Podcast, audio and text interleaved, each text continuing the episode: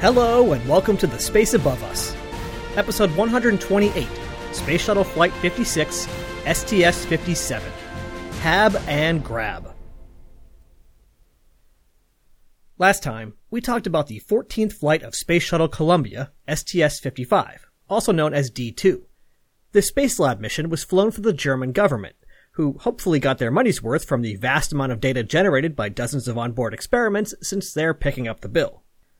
For today's mission on Space Shuttle Endeavour, we'll also be spending some time in a pressurized laboratory module in the payload bay, just not the one you think. It's time to meet Space Hab. The Space Shuttle is a large vehicle. Compared to the capsules of the early 1960s, it's a monster. Over 37 meters long, nearly 24 meters wide, but it's important to remember that most of the space is not usable by the crew, or even pressurized. The crew might occasionally make their way back to the payload bay on an EVA, but they spend most of their time in the relatively small crew cabin up at the front of the spacecraft. The 74 cubic meters of pressurized volume available to the crew may have been 12 times bigger than the meager 6 cubic meters available in the Apollo command module, but those vehicles had very different purposes. Apollo only needed to support a crew of three for just a few days, and on one specific type of mission. The shuttle needed to support a crew of seven or even eight people while supporting a wide range of missions, so that pressurized volume filled up fast. Because of this, volume on the middeck was at a premium. In addition to crew accommodations like the galley, sleep stations, and waste collection system, there was a long line of experiments waiting to get their little slice of weightlessness. This problem was only compounded as NASA expanded their work with private companies who were hoping to evaluate new products and techniques on orbit. In short, the middeck could really use more room. This is where SpaceHab came in. In 1983, entrepreneur Bob Citron had an idea that will sound familiar to anybody who has visited Space Shuttle Atlantis down at the Kennedy Space Center Visitor Complex. Citron looked at the Space Shuttle and NASA's bold claims of flights to orbit every week or two, and he saw an opportunity. He approached NASA with a plan to build a pressurized module in the payload bay dedicated to space tourism flying passengers in the back of the shuttle. NASA said, thanks, but no thanks, but maybe we can use that pressurized module for something else. By this time in the shuttle program, Space Lab, the pressurized laboratory module provided by the European Space Agency, had already flown once, proving just how useful the concept could be. But Space Lab was pretty expensive, and it took longer than hoped to get it ready for subsequent missions. So, if Bob Citron wanted to take his pressurized tourist module and make it a general purpose pressurized module to go alongside Space Lab, NASA was interested. So far, so good. But what makes Spacehab truly unique isn't the concept or the hardware. It's the fact that it would be developed, manufactured, and owned by the Spacehab Corporation. NASA would just lease it as needed. From NASA's point of view, this was sort of a win-win situation. If Space Hab worked, they would have another tool in the toolbox when planning their missions. If it didn't work, well, that's a bummer, but it's mostly a bummer for Bob Citron and his investors. Sure, NASA was going to have to help support development to a certain extent, and would pour some resources into Space Hab, but it was mostly a private company building their own product. These days that doesn't sound that weird. As I write this, NASA routinely pays SpaceX to bring crew and cargo to the International Space Station with SpaceX retaining ownership of their spacecraft. But this was the mid 1980s. Commercial spaceflight just wasn't really a thing yet. The Spacehab company only had eight employees at this time, so what followed was a twisty turny tale of studies, contractors, subcontractors, integration testing, and more, told over the course of several years. Some of these subcontractors had also worked on Space Lab, doing more or less the same thing. In fact, there are more than a few similarities to Space Lab, with Space Hab often opting to use the exact same hardware in order to save time and effort on validating new hardware. Space Hab became even more important in the aftermath of the Challenger accident, when President Reagan directed NASA to put more emphasis on facilitating the nascent commercial spaceflight industry. One aspect of this was flying more experiments for companies, and one way to do that was to make a pressurized module for additional experiments, and oh hey, look at that, SpaceHab is right here and ready to go. How convenient. In the configuration that we'll be seeing today, SpaceHab added 31 cubic meters of pressurized volume to the crew cabin, a 40% increase. And since almost all of this volume could be dedicated to experiments or storage, it quadrupled the available working and storage volume. NASA would hire Spacelab to fly their module in a particular configuration, with the price varying depending on the required capabilities of the module and the number of experiment lockers used. Critically to Spacehab's bottom line, the module could hold more lockers than NASA needed, leaving Spacehab free to lease them out to other companies for a profit. From what I can tell, the whole thing really worked out all around. NASA got an easy and relatively cheap way to expand the capabilities of the orbiter, Private companies got more opportunities to fly their experiments in space, and Spacehab earned a well-deserved profit. We'll be seeing Spacehab a number of times over the rest of the shuttle program, so we'll get into more details about it on future episodes. But you can essentially think of it as a cheaper, American, and commercial equivalent to Spacelab. So, let's find out who will be ushering Spacehab into orbit for the first time. Commanding the mission was Ron Grabe, who will be flying for the fourth and final time. We first saw him fly as pilot on the classified STS-51J, then again as pilot on STS-30, helping to send Magellan on its way to Venus. We most recently saw him on STS-42, the International Microgravity Laboratory, where he moved over to the left seat as commander. He may be giving up the commander seat, but he'll stay in the spaceflight world, just moving into the private sector. Joining Grabe up front, sitting on the right, was our pilot for today's mission, Brian Duffy. We last saw Duffy flying as pilot on STS-45, the first Atlas mission, known for firing photon torpedoes at the Earth. Sort of.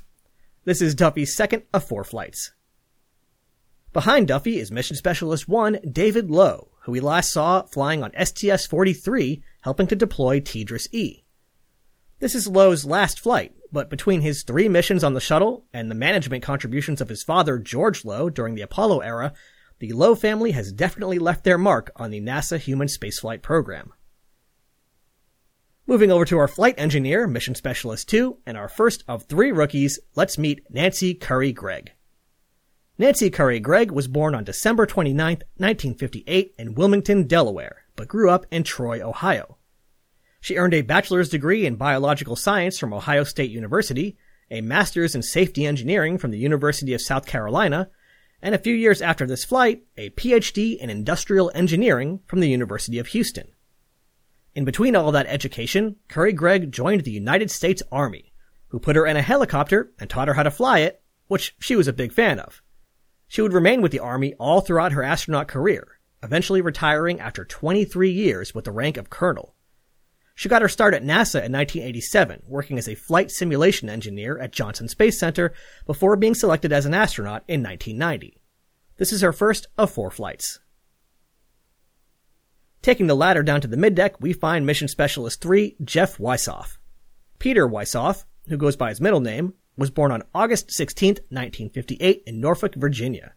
He holds a bachelor's in physics from the University of Virginia and a master's and doctorate in applied physics from Stanford. Wisoff's physics career focused on lasers, which, in addition to being a staple of consumer electronics, are useful tools for probing the boundaries of our knowledge about the universe. Just as a fun fact, LASER is actually an acronym standing for Light Amplification by Stimulated Emission of Radiation.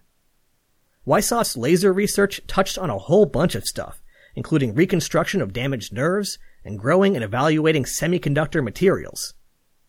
Wisoff put the lasers down long enough to apply to be an astronaut and was selected in 1990. This is his first of four space flights, but in 2001 he will depart NASA in order to return to his laser roots. He and his wife, fellow astronaut Tammy Jernigan, headed over to the Lawrence Livermore National Laboratory using lasers to study nuclear fusion. Neat. And last but not least, Mission Specialist 4, Janice Voss. Janice Voss was born on October 8, 1956 in South Bend, Indiana, but grew up in Rockford, Illinois. Voss had always been interested in spaceflight as a child, choosing it as a goal at a young age. While on summer vacation, during a fateful trip to the library, she picked up the classic book A Wrinkle in Time by Madeleine L'Engle. The book introduced her to science fiction, which led her to learn more about real science, including the space program, and the rest is history. To earn her bachelor's degree in engineering science, Voss attended the astronaut factory known as Purdue University. From there, she moved east to MIT and earned a master's in electrical engineering and a doctorate in aeronautics and astronautics. Picking up all those degrees took time, and during that time she had already entered the world of spaceflight, working on computer simulations at the Johnson Space Center in the mid 1970s. A few years later, she returned to serve as a crew trainer for entry guidance and navigation. In the late 1980s, she worked at Orbital Sciences Corporation on the transfer orbit stage, which we'll be meeting on our next shuttle mission. She was selected as an astronaut in 1990, and this is her first of five flights. The launch was postponed a few times due to delays in launching STS-56 and STS-55, and then again by a few weeks when a high-pressure oxidizer turbopump needed to be replaced. For the first launch attempt, everything was working beautifully, except for the weather. Weather is often a problem for the shuttle program, but the troposphere really had it out for NASA today. Weather was unacceptable at the shuttle landing facility, used in the case of an RTLS abort, as well as all three transatlantic landing sites. Just to add insult to injury, the weather stayed on the verge of clearing up for the entire count, leaving an optimistic crew and mission control to wait through the entire 72 minute launch window before finally calling it a day. Ah well. The next day, they were ready to try again, and other than a 22 second delay due to a wayward aircraft entering the keep out area, there were no issues. So on June 21st, 1993 at 9.07 Eastern Time, Space Shuttle Endeavour leapt off of the pad for the fourth time, starting the clock on STS-57. Ascent was uneventful, the crew opened the payload bay doors, and it was time to get to work. Before we make our way back to Spacehab to find out what's going on back there, we're first going to take a look at a payload that's only going to operate for the first few days of the flight. Brought to us by the Goddard Space Flight Center, the Superfluid Helium On-Orbit Transfer Flight Demonstration, or SHOOT, was part validation and part experimentation. The short version of what it was doing was transferring helium back and forth between two tanks. But as you might expect, there's a lot more to it than that. Helium is an important element in spaceflight, it's often used as a pressurant in propellant tanks, ensuring that when the prop valves are opened, something actually comes out. But it's also important for extremely sensitive infrared instruments. We don't have time to get into the physics of why this is the case, especially since I don't really understand it, but if you want to make something on a spacecraft really, truly cold, like an infrared sensor, you're going to need helium. But in order to do this, you're going to have to slowly vent the helium out into space. This means that the helium is a finite resource. Just as a concrete example, COBE, the mission to map the cosmic background radiation of the universe, needed to be cooled to just 1.37 degrees Kelvin above absolute zero. That's pretty cold. In fact, since deep space is around 2.7 degrees Kelvin, while COBE was operating, it was the coldest known object in the universe. But since its helium was a limited resource, it ran out in less than a year and could no longer use the super cold instrument. If there was a way to replenish that helium, then that aspect of the mission could keep going. But in order to send up another spacecraft to replenish helium, a lot had to be learned about how super cold, or cryogenic, helium behaved in weightlessness. This is where Shoot comes in. Shoot consisted of two large tanks, one of which was full of cryogenic helium. Between the two was a pipe that the helium could be transferred through. The tanks were nearly identical, except that they had slightly different devices to grab onto the helium inside and move it out of the tank. The validation part of this payload was testing out the mechanisms that engineers had already designed to solve this problem and see how they performed in real world conditions. The experiment part was basically just keeping an eye out for unexpected behaviors that would help make a more robust model of what this exotic material does in space. For the first few days of the flight, controllers at the Goddard Space Flight Center put Shoot through its paces, moving helium back and forth at different rates, with different temperatures and different strategies. They also had the crew do it from on board the spacecraft to ensure it could be done without ground support. The crew also obliged by supplying a couple of thruster pulses to see how Shoot behaved when it was being jostled around by spacecraft accelerations. The Goddard team did indeed see some unexpected behavior, but sort of counterintuitively, that was expected.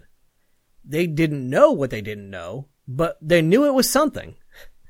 All in all, the experiment was a big success, and it was shut down on flight day three in anticipation of our next topic, Eureka!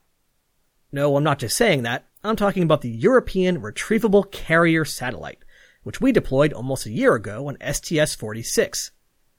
Eureka was sort of a standalone version of Spacelab and LDEF combined.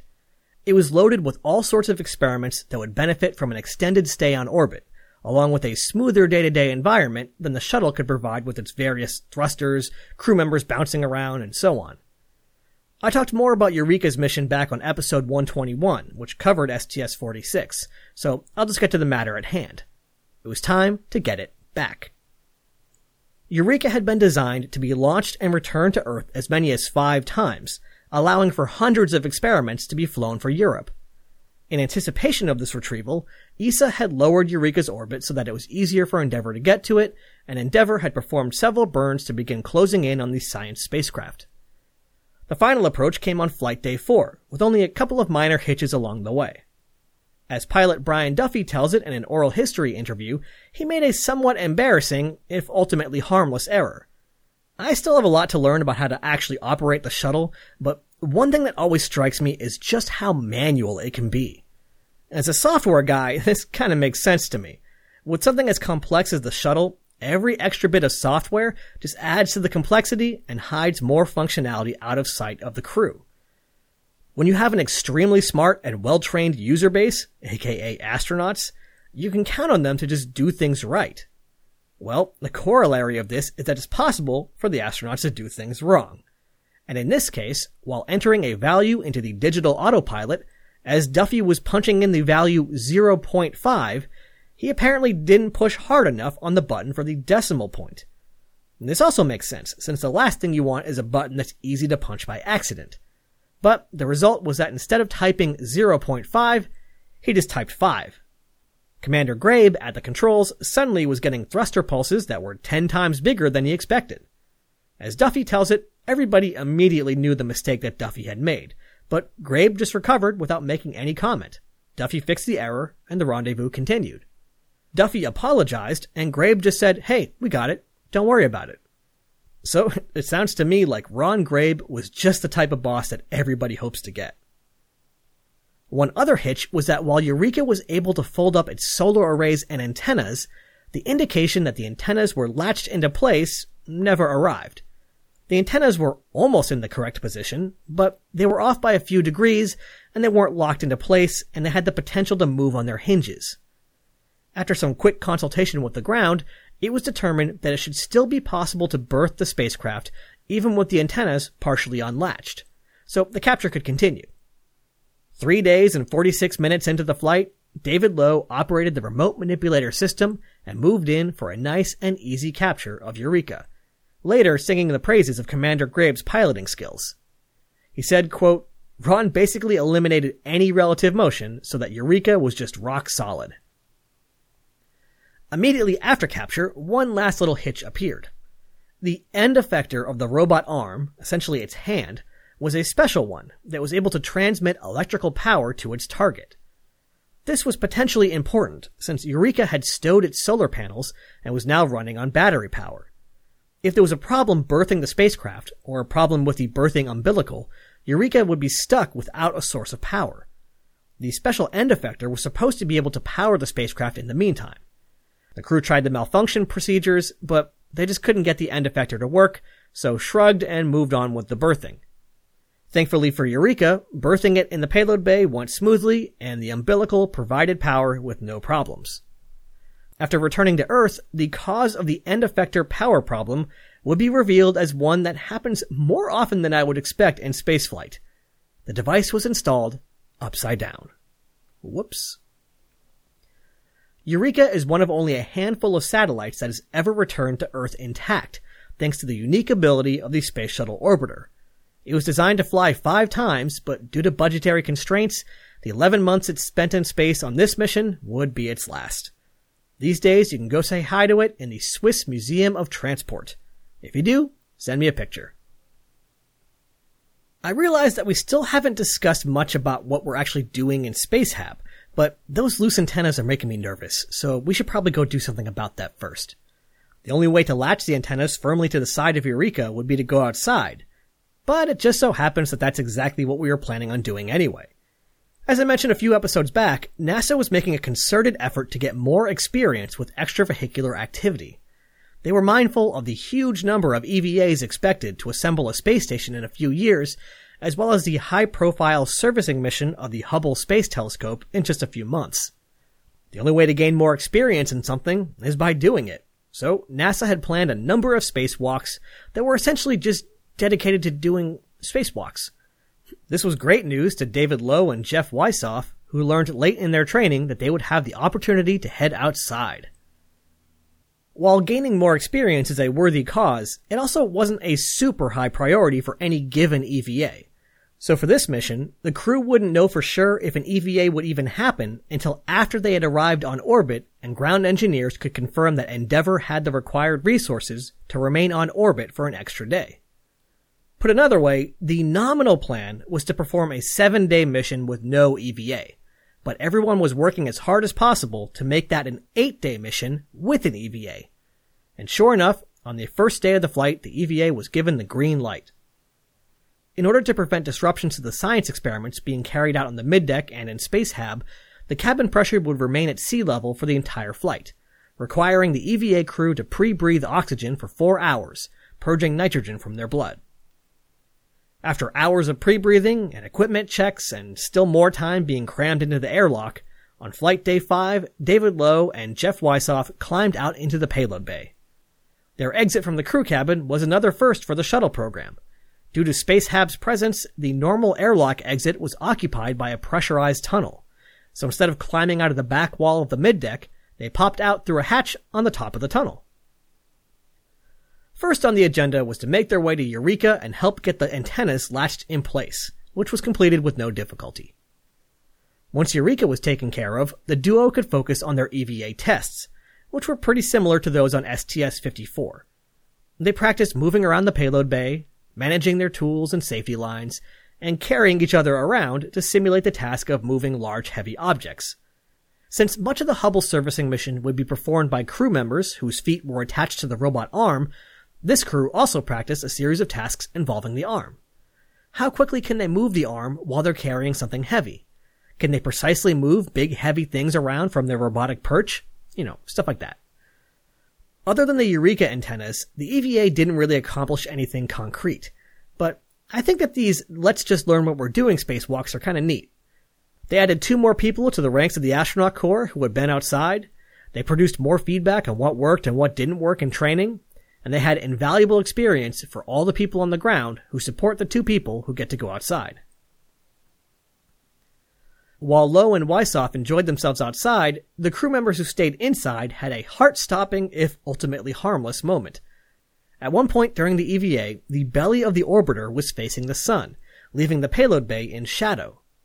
Grabe, Duffy, Currie Gregg, and Voss were up on the flight deck helping to support the EVA.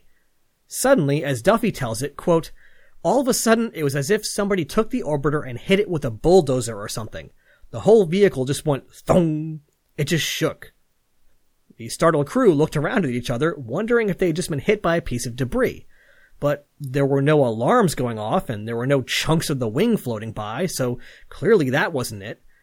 Duffy continued, quote, After a while we said, well, maybe we ought to tell the ground about this.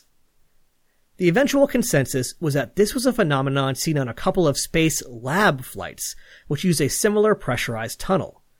Some combination of the heavy tunnel relaxing in the microgravity environment, combined with the harsh thermal conditions associated with being in shadow, just caused it to sort of pop and shift, rattling the entire vehicle.